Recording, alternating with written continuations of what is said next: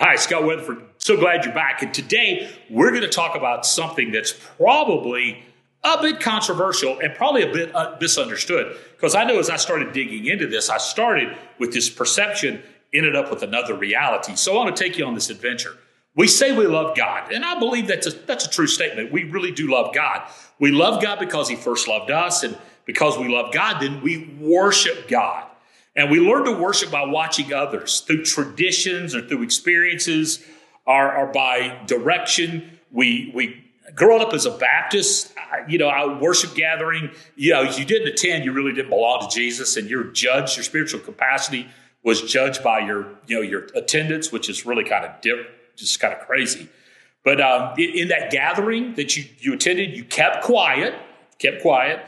You only reacted with a spoken amen. You wouldn't dare raise your hands or any kind of other demonstrative uh, thing. You stood at the right time. You sat at the right time. You made sure you were properly dressed. And you, you was a spiritual discipline to teach children how to sit still during worship gatherings. Like I could never figure that out. Well, while growing up, my behavior was a little bit different from other kids' behavior. And I remember getting a spanking every Sunday because I could not sit still in church. In fact, I grew up, I'm going to make this confession to you. You're going to like, what? I grew up hating church, hated it. And I was, I had a drug problem. I was drugged to church. And when, like, when I got in trouble, my mother made me go to Wednesday night prayer meetings. That was my punishment. I'd rather have been beaten and gotten over with. My parents didn't beat me. I'd, I'd rather be spanked and gotten over with than have to go to prayer meeting. And, and that's that was my punishment. And I just like, what the heck? And then he comes along. God calls me to be a pastor. Like, really? Really? Now, I love Jesus and I love God, and I was a, a guy that, you know, the little guy in the Sunday school class that knew all the answers and all the stories and could quote scripture. I was always that kid. But man, I sure didn't like church because it just, just wasn't me. So I remember when I started a church in Victoria, Texas, I said, I want a church that reaches people like me that didn't necessarily care for church. And then God takes me on another adventure, and I end up in revitalizing churches that were like the church I grew up in. Goes to show you it ain't about me, it's about God and what He does. Now, all that's saying that really, do I want to be what God wants me to be? Do I want to worship Him as He wants me to worship? Or is all about my preference? All about my preference. So, according to Jesus, nothing that I experienced in my childhood was really worship. What? At least I wasn't worshiping. Jesus said this, but the hour is coming and is here now that true worshipers will worship the Father in spirit and in truth. Yes, the Father wants such people to worship him. God is spirit, and those who worship him must worship in spirit and in truth. Really? Yeah, really. Huh. So we're going to talk about knowing God from the start. We're going to take a look at the first recorded worship gathering. And I entitled this, this talk, The Curse of Preference. We have a tendency to do what we like. We have a tendency when it comes to experiencing God and expressing love for God to do so in a way that we fall into this trap. Now, there's a movie called Talladega Nights where Ricky Bobby, he prays to baby Jesus. And there's a conversation, a ludicrous conversation around the table talking about which Jesus they pray to. One of them says he prays to the the money changing temple turning over baby Jesus. One prays to baby Jesus. That they got all these forms of Jesus that they pray to. And all of that is nonsense. But listen, listen, listen. We often pray to God like we want to or worship God in our sphere instead of God's. Huh. Let me give you a list, brief. Rituals and readings. We like to keep things the same and repeatable we like to sing the same songs, pray the same prayers, do the same things. We call it tradition, but it's really our preference. Is that spirit and truth? Could be, but is it? Lights, smoke, and hip, cool music. Some call that a show. Soft vibes and poems and keeping things folksy, acoustic worship. Really? Long sermons. Well, nobody likes that, so sorry. Uh, the older, the better. If it's old, it's better. It's vintage Jesus. Like calling songs from the 1800 traditional and the 50 style of church gatherings traditional instead of are they current? Are they relevant? Or Southern gospel. I mean, that's the way they worship Jesus with the tenor singing high note at the end. That's how it is in heaven. Huh. Or building our theology around music instead around scripture. Now, I could go on and on. I think you get it. I don't mean to be snarky or condescending. That's not my heart at all. What I want you to say is that these are expressions of worship mostly based on culture or preference. But what is this account of Genesis 4 really talking about? This is a case study in worshiping in spirit and in truth as Jesus told the woman in John chapter 4. So let's lean into that and know God from the start and learn to worship Him in spirit and truth. Pray with me, okay? Because we're going to need prayer for this one. So, Jesus, I thank you for what you're, you're going to say to us in this talk. And I thank you that you're the author of all this and, and, and not me. And these people don't need to hear my opinion, they need to hear your truth. So I pray that you'll speak to me, and I thank you for what you're going to say. And I pray this all in your son's strong name. Amen. Amen. So I want to read for you out of Genesis chapter 4, verses 1 through 7. The, the, man was intimate with his wife Eve. And the word intimate there is the word gnosos. It means to, an intimate intertwining physically and spiritually and she conceived and gave birth to Cain. And she said, I have made a male child with the Lord's help. So she also gave birth to his brother Abel. And Abel became a shepherd of the flocks, and Cain worked the ground. In the course of time, Cain presented some of the land's produce as an offering to the Lord, and Abel also presented an offering, some of the firstborn of his flock and their fat portions. And the Lord, re- the Lord had regard for Abel and his offering, and he did not have regard for Cain and his offering. Cain was furious, and he looked despondent and then the Lord said to Cain, Why are you furious? Why do you look despondent? If you do what is right, won't you be accepted? But if you do not what is right, sin is crouching at, at the door. Its desire is for you, but you must rule over it. Okay, let me give you some background before we talk about this. Adam and Eve were kicked out of the garden because of sin. I think you know that. And sin brought the curse. They were covered with animal skins. This was a foreshadowing of blood sacrifice. God covered them with skins because they were naked, and He made skins for them to cover their nakedness. And one day He's going to cover us with His righteousness. When we receive Christ, we're covered with His righteousness. And so this is a foreshadowing. Okay? So they're thrown out of the garden, and but they kept worshiping God. They kept worshiping God. Their rebellion had broken their spiritual connection, but and with their one another, but towards God, they were looking to be restored. They kept worshiping even though they fell. Because when you encounter God, you cannot walk away from Him. Now, you might wander away, but God will bring you back. It's what He does. And so they kept worshiping. When Eve had her first child, she said this I have made a male child with the Lord's help. Now, I want to dive into the Hebrew there to see what you think about this. Now, there's three schools of thought about this passage. First of all, she was thinking she had given birth to the Messiah. Literal Hebrew translation based on the promise of God made in Genesis 3 He will bruise your heel and you will bruise his head. She thought she had given birth to the dude who would bruise the head of the serpent and restore what they were missing in the garden. She says, I have given birth to Messiah. That's literally what it says. I have brought forth the man, the God man who will restore. So Cain they have grown up believing that he was the God man. So Eve might have set Cain up for a huge failure by her parenting, by projecting, get this, love, greater love for one child over another. Oh, okay. Here's the second thought that Eve thought, I am like God now that I've created man. I've given birth. I'm like a God, or I am God because I'm like God I created. Okay, a little twisted, but still in the same root of rebellion. Or here's the third I survived childbirth, and I have a son, and I'm glad that's over. Okay, so that's kind of the three looks at this that that that some scholars have wrestled with. I don't know which one it is. I think it's number one that she says, I've given birth to the Messiah, and that it created a problem which she named Cain, his name means acquired. I have acquired the Redeemer. That's literally what it meant. Cain could have grown up with that sense of entitlement as the firstborn or thinking that he was a Messiah or he was just better than his brother because he was the acquired one. Abel means vanity or brevity or nothing. Abel was nothing or short lived according to his name. Cain acquired Abel vanity, nothing. Competition set up from the beginning. Arrogant, elite, entitled, judgmental, better than, could be called racism. Cain, subservient, lowly, nothing, insignificant. Ooh, recipe for disaster.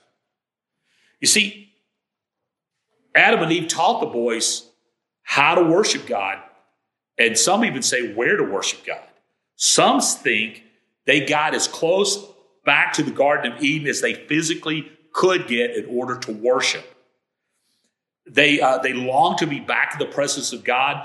Therefore, they would gather as close as they could in the worship experience as they could to be close to God. Now, listen, that's exactly what we did when we started building cathedrals. We tried to create this, this ethereal, heavenly kind of presence that we could somehow think that we were creating a celestial place when it was just a building. Wow. We're trying to be restored and recreate what we're missing so desperately. Now, some theologians think that there were other people on the earth. These other people, created by God, and their lineage was not recorded as Adam and Eve's lineage was recorded. Some think that the recorded birth order, uh, there was a new order after the fall of man. Okay, whatever. We don't have time to get into that, but that's kind of interesting. I thought it was interesting. When the Bible is silent, listen, we have to trust that God has details that are in keeping with his character. Listen to me. The best commentary on Scripture is Scripture. The best commentary on Scripture is Scripture. Therefore, when you're looking at Old Testament, you have to consider all of Scripture, in which I've done in preparing these things. And I like all of it. I'm not that smart, but that's the whole process. If the worship gathering in those days um, were, if more people were worshiping, then the rejection of Cain, the acquired one's offering, was a public rejection.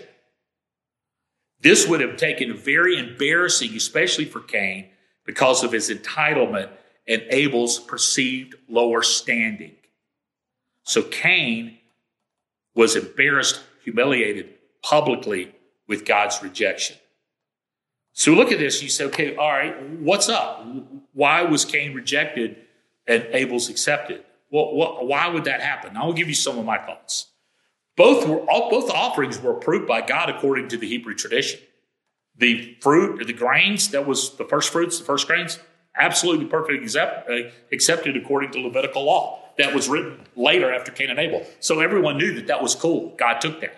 Abel's offering of the fat of portions of the sheep, of the firstborn, the, the lamb, was a foreshadowing of Jesus and perfectly acceptable and part of Jewish ritual. So both offerings were cool. God liked both offerings because they were both foreshadowing. Get this in communion, we have bread and we have wine, which is a symbol of blood. Oh, so it wasn't a problem with what was offered. Offerings were not made to appease God, but to express gratitude and honor to God. Now, in every other belief system, offerings are made to appease an angry God. In the Hebrew worship and our worship, offering is made to honor God and to thank God with the gratitude of God, not out of necessity or guilt, but out of gratitude and love. Huh. So God wants us to respond to Him out of love and not out, out of obligation. The offerings that were given were foreshadowed with Jesus' sacrifice, as I said. Offering of the first fruit and the blood to convey God would shed his blood, his blood for us. One theologian said, now this is kind of ridiculous, that God preferred the smell of barbecue over a fruit basket. That's just silly. That's why I said the best commentary is scripture, not dude writing from a, a warped sense. The best source to understand scripture is scripture. Now, here's the difference Abel made his offering in faith with humility. In faith with humility. Listen, Hebrews 11. By faith, Abel offered to God a better sacrifice than Cain did. By faith, he was approved as a righteous man because God approves his gifts. Even though he's dead, he still speaks through his faith. Abel came in humility and brokenness with gratitude and offered a faith sacrifice. Cain made his offering with pride and arrogance. Now, how do I know that? Because his response, he killed his brother. That's how I know it. Because the content of your heart will drive the actions of your life. Even though God warned him, sin scratching at your door, dude. Cain still responded in his arrogance and pride. You see, Cain fell into the trap of comparing and competing. He, he compared his offering to his brothers and he said, It's just as good. Then he competed with his brother to earn God's favor. When you were not earning God's favor, you were giving out of love and devotion. Cain preferred God on his terms and not God on God's terms. Cain's entitlement might have been due to a lot of things. His mother, influence over he's the man, he's the God man, or his now self inflated view of his pride that he's greater than his brother, greater than his brother. But pride was what kept Cain from really fully giving his sacrifice to God. C.S. Lewis said this pride made the devil the devil. God resists the proud, but he gives grace to the humble. Cain came in pride, Abel came in humility. That's the difference. But he gives greater grace. Therefore, God says, God resists the pride, proud, and gives grace to the humble. James 4 6. But then God did this. It's very interesting. Cain came in humility, presented his offering. Out of gratitude, Cain came in pride and presented his offering. And because of his arrogance and pride, it was rejected. But God extended grace to Cain. Then the Lord said to Cain, Why are you so furious and why do you look so despondent? Do what is right, you will, and what you be accepted. But if you do not is right, sin is crouching at you at the door. His desire, desire of you, but you must rule over it. You see, God knows our hearts, and even when He sees and He knows our sins, He's always offering us a way back to Himself. He did that through the cross of Christ. He gave us a way back to Himself. That I could worship God in humility, in thankfulness, and gratitude, and not God on my terms, but God on His terms, because God wants me to worship in spirit and in truth, not the way the hymns I sing, the rock and roll music I listen to, the length of a sermon, the um, chill bumps of a gathering, but the content of my heart in gratitude to my Savior to honor and worship Him. Cain rejected God and he chose to become the first murderer when God offered him a pathway back restoration. Now, I want you to take a look at you. Do you worship God in spirit and truth, or do you worship God in your preference? Are you just going through rituals and motion? Are you looking at the content of your heart? Are you driven by your preference and not by love and conviction? What do you need to change? I find it amazing that I had trouble with the church with the church as a kid, and now I'm serving God by serving the church. Actually, I'm serving Jesus by serving the church.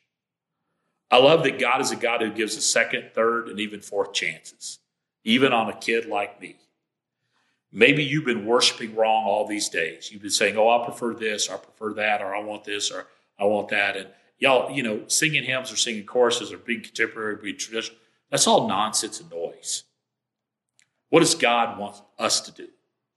A lot of times we use the arts in a culturally relevant way to speak to people that are far away from God, not give preferential treatment to those who already know Jesus. You see, a believer will surrender their rights and privileges and preferences so that people can come to know Christ. That's a sign of maturity.